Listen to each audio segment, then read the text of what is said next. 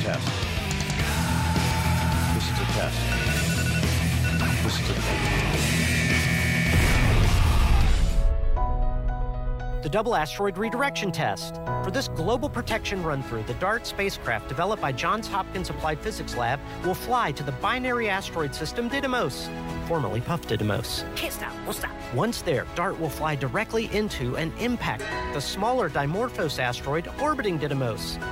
Fortunately, the binary asteroid system is not on a collision course with Earth. DART's brilliantly calculated impact of the asteroid will slow its orbit by several minutes without affecting the course of its bigger twin. The twins may actually become closer. A relational, astronomical, and planetary defense win win.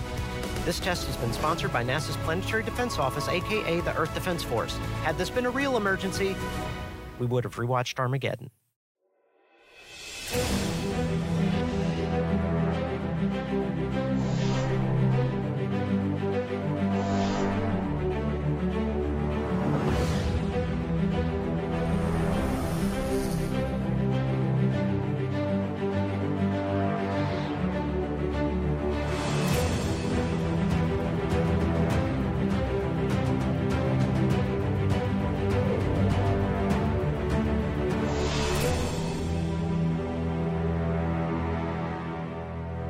Welcome to NASA Edge. An inside and outside look at all things NASA. We're here at Vandenberg Space Force Base just hours ahead of the DART launch. And Franklin, we've got guests, we've got Launch Services Program Office, we've got a planetary defense mission. How cool is that?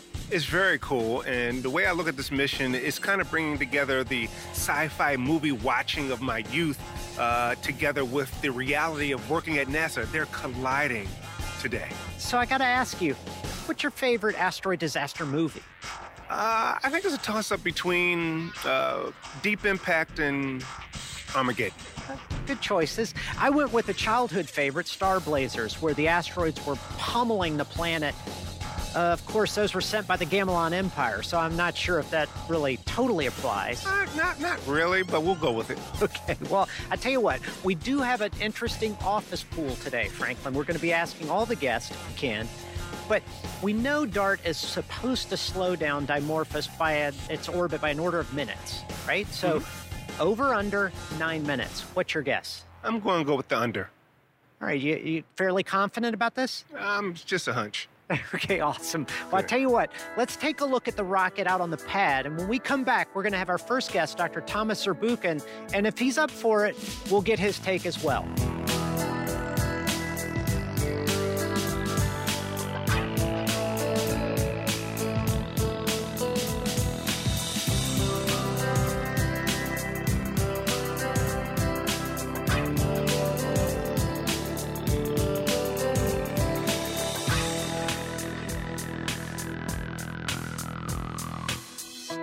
Joining us now is Dr. Thomas Zurbuchen, Associate Administrator. Thomas, thanks for being on the show. I'm so glad to be here always. this is such an exciting mission. I mean, we don't often talk about planetary defense, but here we are. So I'm wondering, how does this kind of mission fit into NASA's overall mission? You know, we do a lot of science uh, in many different ways, and we're lucky when the science we do helps protect lives on Earth. And of course, our climate programs dealing with the climate crisis, but our space weather and low Earth orbit safety programs are that. And planetary defense is the third such domain, and it's the first mission in this third domain. More missions to come as we go forward. Okay, well, that's a great uh, segue into my next question because I'm thinking it's really important that we demonstrate this capability, but also we need to develop it moving forward. How will that play into future NASA missions? You know, the most important priority beyond this tool now, which is the first mission, is really to find all the threats. At 140 uh, meters of uh, and up, you know, kind of football stadium size, those are kind of city scale kind of challenges. So let's go find them all. We've only found 40% so far, we think, based on our model. So let's go find the others. That requires ground based observation, it requires a new mission. And then for me, what really is important after we have the tool is to figure out how we, you know, now advance this technology going forward, perhaps create other technologies that help mitigate such impacts. Right, so not just impacting and sort of shifting orbits, but maybe something more developed.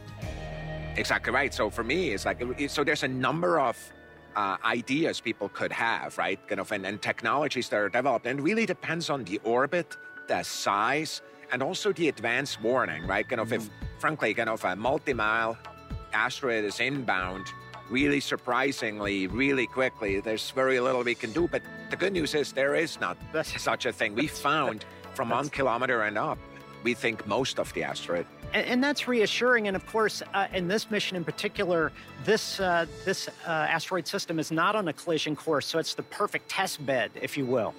Exactly right. In fact, not only is this not on the collision course, we don't know of one on collision course in the next hundred years. So, so this is the right time to do this work. Awesome. So, one question. This is in particularly important because of our NASA partnerships. Uh, Johns Hopkins Applied Physics Lab put together a great spacecraft. How important are these partnerships moving forward with planetary defense? Exploration, whether it's a robotic or human exploration, is a team sport, mm. and and partnerships both with our commercial partners, often cross-agency partners. Also here we have FEMA involved yeah. and international partners is absolutely critical. Global challenges require global partnerships, and that's what happens in in all of these domains I mentioned. Awesome. Well, I've got I've got one final question before you go. We're doing an office pool. As you know, uh, DART will slow Dimorphos's atmosphere uh, uh, orbit down on the order of minutes. So, with nine minutes being the bare uh, the standard, would you take the over or would you take the under? I'll take the over. I think it's going to be if if Dimorphos is really a gravel pit, like we think, you know, like like uh, Bennu was. There's going to be a lot of stuff coming off, so I'll take the over. Okay, so Dr. Z takes the over. Okay, this is good because in a year we'll have the uh, results and we'll be able to see how yes. well we're doing. I hope I'm, I'm right by that time. I look forward to that interview. Well, okay, so did you uh, did you do calculations? Is that or is that just based on your gut feeling on the mission?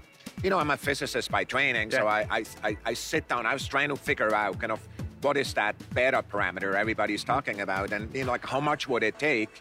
And it's like, well, that, you know, considering what we saw from Bennu and this kind of, it's possible. Of course, I don't know. Is the short answer. That's why we're doing the experiment. That's right. But but uh, but I, I, don't I don't have any magic somewhere. I'm certainly not a specialist in this. But yes, I did sit down and just try to figure out like well, how much would it take. So oh. so I thought it's it's realistic. And frankly, our teams tell us, uh, look, it may be 10 minutes, it may be more. So there you go. Awesome. Awesome. Well, thanks so much for being on the show. We'll see how you do against Franklin and others uh, in about a year. All right. Up next, Franklin had a chance earlier this week to sit down and talk with NASA's planetary defense officer. Right now, I'm joined by Lindley Johnson, NASA's planetary defense officer. How you doing today, Lindley? Good, Franklin. Glad to be here. So tell me, what do you do at NASA in the Planetary Defense Office? Well, I oversee uh, with my team all the projects that NASA is involved with to look for asteroids uh, in space, determine if any of them are a hazard to impacting the Earth, and then uh, working with U.S. Uh, government agencies and our international collaborators, uh, agencies around the world, uh, to figure out what we would do about that if we had an asteroid on an impact with the Earth back in, I think it was 2014, we had the Planetary Defense Conference in Flagstaff, Arizona. And the NASA Edge team was there. We were doing a show. Everybody should actually go back and, and look at those shows. A good conference. yes, it was a great conference. Um, some of these things were being discussed then, and now you actually have a mission. Here we are, yes. Yeah, we were talking about this kinetic impact concept back uh, in those, uh, those years uh, developing the advocacy to get the funding uh, and the uh, approval uh, to do this mission, which uh, we formally started this mission in 2017. so we've been about four, four and a half years getting here. Tell us, how does the Planetary Defense Office locate near Earth objects? Well, we have a group of uh, ground based observatories that we sponsor that are searching the skies every night to try to find these asteroids. We found some 27,000 now near Earth asteroids of all sizes, of which about 10,000 of them are, are large enough that they could really do serious damage if they were to impact the Earth. None of the ones that we've found so far are a significant hazard uh, to the Earth, but we know we've only found about 40% of what we believe is out there. Our viewing audience will say, you know what, we haven't had any significant um, near Earth object Impact. yeah. impacts, uh, but they have seen like the asteroid that came through Russia. Right, Now, yeah. How does that asteroid compare to what we're searching for and what we want to intercept? Well, uh, in fact, you can go out every clear night and see small rocks uh, impacting the Earth, what we call meteoroids impacting the Earth. That's, that's the small end of the scale. Asteroids are just bigger rocks that, if they're large enough, could penetrate Earth's atmosphere, uh, cause a, at least an air burst uh, at the surface, a blast wave, uh, actually a crater uh, with, with the ejectile. Uh, the uh, event that you're referring to was in 2013, uh, Chelyabinsk, Russia.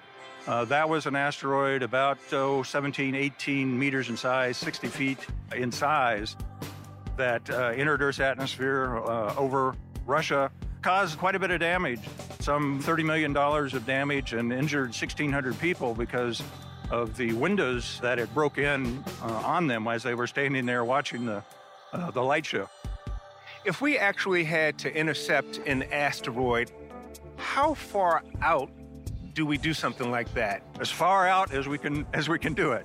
Uh, that's the whole strategy of our planetary defense program. Is uh, we are looking for these objects far out in space, and we can find them years, decades uh, before they're really a hazard to the Earth. We have the technology to do that.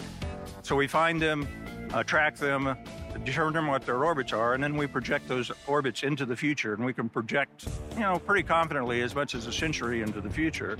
And then if uh, if they're large enough, Earth's atmosphere won't take care of it uh, for us. Then we've got the time to do something like DART. Uh, to uh, deflect that asteroid off the uh, offending uh, trajectory. We know Didymos has its moonlet that is Right. the target of DART. Right, yeah, Dimorphos. Mhm. Yes, but DART also has a companion spacecraft. Can you tell us a little bit about that? Oh, that's that's right. Yes, the Italian Space Agency has uh, contributed a CubeSat to ride along with DART.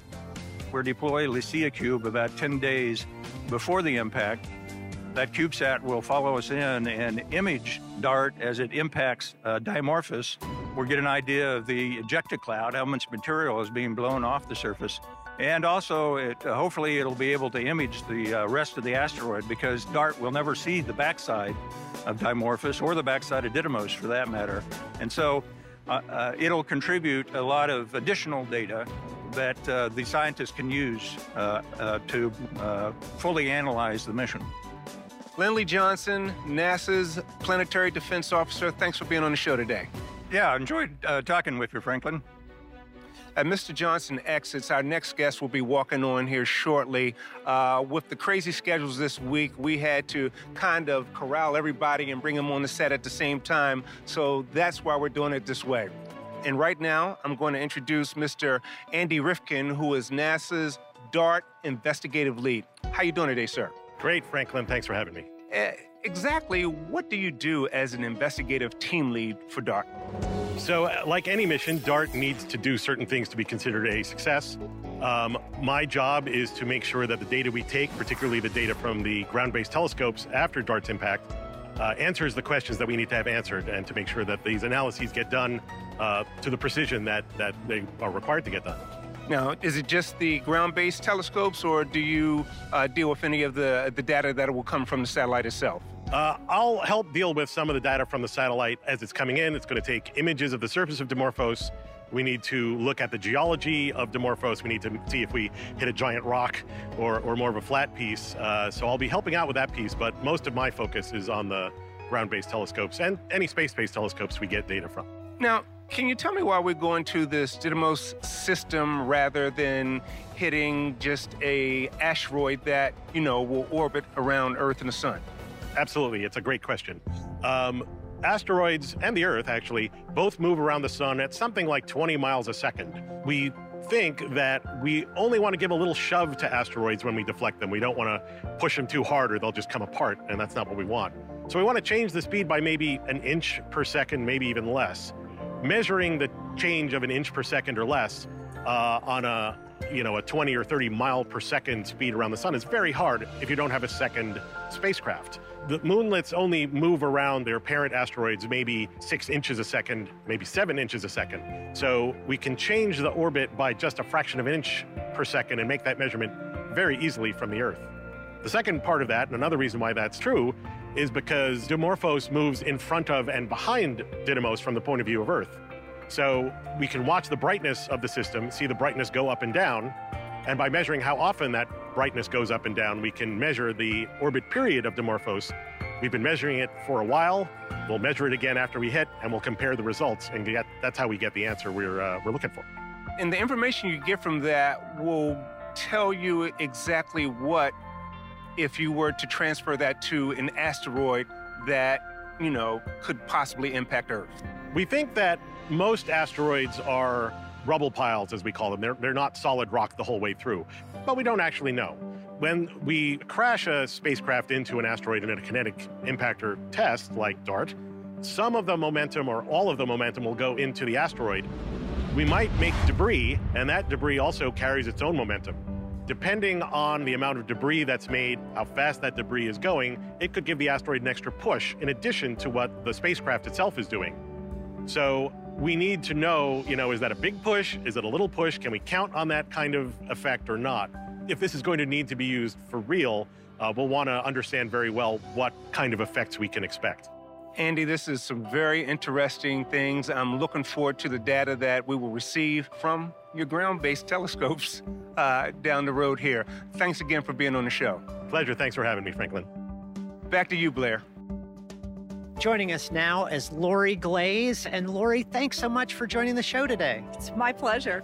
Well, listen, I want to talk about uh, DART's navigation. I understand it has a very complex navigational instrument. Can you tell us a bit about Draco? Yeah, let me tell you about Draco. Or Draco, So, sorry. yeah, I the Draco get- instrument. I think it probably could be either way. Um, so, what's really cool about the DART mission is it only has one instrument, one instrument, and it's Draco. And Draco is essentially the eye of the DART spacecraft. It's a narrow angle camera that will take extremely high precision images um, as we start to approach. Uh, uh, Didymos and Dimorphos, and as we get really close to Dimorphos, like I say, these very high resolution images, and then they're going to be processed on board very rapidly, and the uh, the image data will feed into the navigation system, uh, something the software called SmartNav, that will then feed information to the spacecraft so that it can navigate and adjust as it starts to get close to Dimorphos, so that when we come in at 15,000 miles an hour, traveling four miles in the last second, that we're targeting exactly where we want to hit. And, and that's really impressive because when you're talking moving at those speeds, sending those images and being able to make those decisions is really critical. Now, what kind of margin of error do we have? I mean, uh, is it does it have to hit at the exact spot, or does it have a little bit of latitude that it can that can hit? That's a really, really good question. And in fact, we believe that has a fair bit of latitude. Um, we don't actually know the shape of Dimorphos. We don't know if we're going to get a head on impact or a slightly glancing blow. But we believe that even a glancing blow is going to have uh, some impact that we'll be able to measure, have an influence we can measure. Uh, but in the best case, we want to hit it dead on. So you're going to put a little English on it. Yeah, a little English, yeah. All right. Well, listen. Um, I also understand that it's uh, this imager is based on technology that we used in a previous mission, New Horizons, uh, the LORRI instrument. Uh, In fact, yes. Lori, the LORRI instrument. Tell us about that. Yeah, so you're absolutely right. Uh, Draco builds on uh, the past heritage of the LORRI instrument, currently flying on New Horizons. The LORRI instrument, of course, is the high resolution image that imager that took those beautiful images of Pluto. Um, just absolutely spectacular images of Pluto. But we're building on that technology. That's an instrument built by Johns Hopkins University Applied Physics Laboratory. And the new version, Draco, um, is a new evolution where we now have improved detectors that have lower noise, so more signal to noise, so higher um, quality images, and um, a new optical system that's higher spatial resolution. So just a really incredible camera. Real quick, will those images that it takes for navigation be sent back as well? So there will be some images sent back until we impact, because mm. once we impact, nothing else comes back. But keep in mind that all of that processing and the decision making is is all done autonomously on board. There's no time to send images back to Earth and us make decisions and send them back. Sure. So all of that is done on board. Awesome. Well, one final question. We're doing an office pool on how slow we will affect the atmos- uh, the orbit of Dimorphos. So, with nine minutes being the standard, we take the over or the under? Oh gosh, for me, I'm going to go over. I'm the optimist. I am an optimist. I think that we are going to hit it as dead on as we can, and I'm definitely going over nine minutes. I, I see a clear trend among the scientists for sure. Thanks so much, Lori, for being on the show. It's my pleasure. Up next, Franklin has a chance to sit down with one of the DART team members and talk about the spacecraft. Let's check it out. I'm here with Lisa Wu, part of the DART engineering team. How you doing today, Lisa? I'm doing great. Tell me a little bit about what you've done with DART at the APL. Yeah, so as you said, I am a mechanical engineer at the Johns Hopkins Applied Physics Lab, and I work on DART. So, one of my main responsibilities was integration and testing. I was the mechanical engineer in the clean room putting the spacecraft together. I basically helped build DART, which is so cool to say. Well, you, you know, you're so excited about this. I have to let everybody know that you're just four years out of the University of Maryland. You're working at APL, and this is your first major mission. And you have a lot of responsibility as being part of a very diverse DART team. Tell us a little bit more about that. Yeah, it's awesome. So, about 50% of the people I work with are women, and it is just so cool to have all these amazing mentors. And everybody on DART is so nice, and it's so cool to be a part of something so big. Speaking of big, DART is not very, very big, but you were working with DART at APL doing integration testing. Now, sometimes when you have a spacecraft, they're shipped out to do, you know, your vibration tests and such. Not so with DART. Tell us a little bit about what you did with DART at sure. Sure, sure. So the DART spacecraft was entirely built and tested at the Johns Hopkins Applied Physics Lab, um, APL for short. So DART is small enough where we could have all of these different components or structure, the solar array, all the little piece part boxes built in-house, and we could just roll it down the hall into our vibration lab and then put it on the table and vibe test it. And then we could also just push it down the hall and put it into our thermal vacuum chamber to do TVAC testing. So that was also really cool. And we're small enough that we could fit in all of these facilities. And APL is awesome that we have all of these facilities that we could build and test the spacecraft there. Now, as part of your mechanical engineering or your engineering duties, you had to work with the logistics of getting a DART from Maryland out here Oh, to. California. Tell us a little bit about that. So, yes, that was a really long road trip, as you can imagine, coast to coast. Our drivers, our folks from our shipping, they were amazing. And we all worked together. We did so many practice runs because you can imagine we are shipping this very expensive spacecraft across the country. We want to do as much practice as we can. We had a specially designed shipping container for our spacecraft. And through everyone's hard work, we were able to ship the spacecraft in roughly two days. Nonstop driving. Oof. What an adventure. so I understand you've been here for quite a while. yes. Uh, tell me a little bit about that. Of course. So once we ship the spacecraft across the country, we need somebody over here to actually receive it and take it out of its shipping container, get it set up for its last minute finishing touches before we can actually put it on to the rocket. So that's what I've been doing out here, finishing touches, putting it on the rocket, and just being here for launch. Now, the container that DART was shipped in is right in the hangar that we're in, and I understand you had to come and embrace the, the container when you walked into the uh, hangar. I was very excited. This container basically was the safe haven for our spacecraft, the spacecraft that I've been working on for the past couple years. So, of course, I was very happy to see it. It's in one piece, the spacecraft's in one piece. Yeah, the container did its job very well. Good deal. Well, Lisa, I'm happy to have you on our show today, and good luck with uh, DART. We'll hope to see some good positive data from this mission come, going forward. Great, thank you so much. Joining us now is Launch Services Program Office's very own Mick Woltman. Thanks for being on the show today, Mick. Appreciate it, Blair. Glad to be here. Excited about the DART mission. Yeah, me too. And this is always an exciting part of the show for me because we get to find out what's going on with the rocket, which is, you know, one of the coolest parts of Yes. any any launch, right? We, we, we in Launch Services Program love the rocket. we love our science missions. But yeah, we, we're passionate about the rocket work. So my first question, though, I want to talk to you because the rocket rolled out overnight, and then it rolls out horizontally, but it does something a little different. Then it goes vertical. So tell me about this process that SpaceX uses. Uh, it's a little bit different than what we've seen in the past. Yes, uh, so roll out of the SpaceX Falcon 9, you, you're absolutely, it comes out of the hangar horizontally. The team gets it out to here at Vandenberg, uh, Space Launch Complex 4, and they prep it, uh, getting it ready to go vertical. But prior to that, they'll hook up all the quick disconnects, they'll power up the vehicle, test it out, make sure everything is working prior to going vertical, which they did later or earlier this Yeah, morning. right. Um, and then once they go vertical, they are now ready for launch, getting into their terminal count. Because once it's vertical, it's very hard to access because of the erector trailer uh, that they've rolled out on. They use the same trailer they rolled with to bring it vertical on the on the uh, pad. So in that case, though, uh, say there was a problem, not suggesting there would be, but if they have to go back at once they've gone vertical, you know, they have to launch, or or could they, in a certain circumstance, actually are go con- back? Yeah, there are contingencies if they had to get out to it the man lift or something like that. But typically, that's why they do all the checkout prior to going vertical. Once they go vertical, they are ready for launch, getting into that terminal count. Um, you know, in all the missions that SpaceX has had, they have perfected this roll to the pad, checking out, and then going vertical. They haven't had to do that. So, but there are contingencies out there if it needs to be. Awesome, but so far so good, right? So far, so good.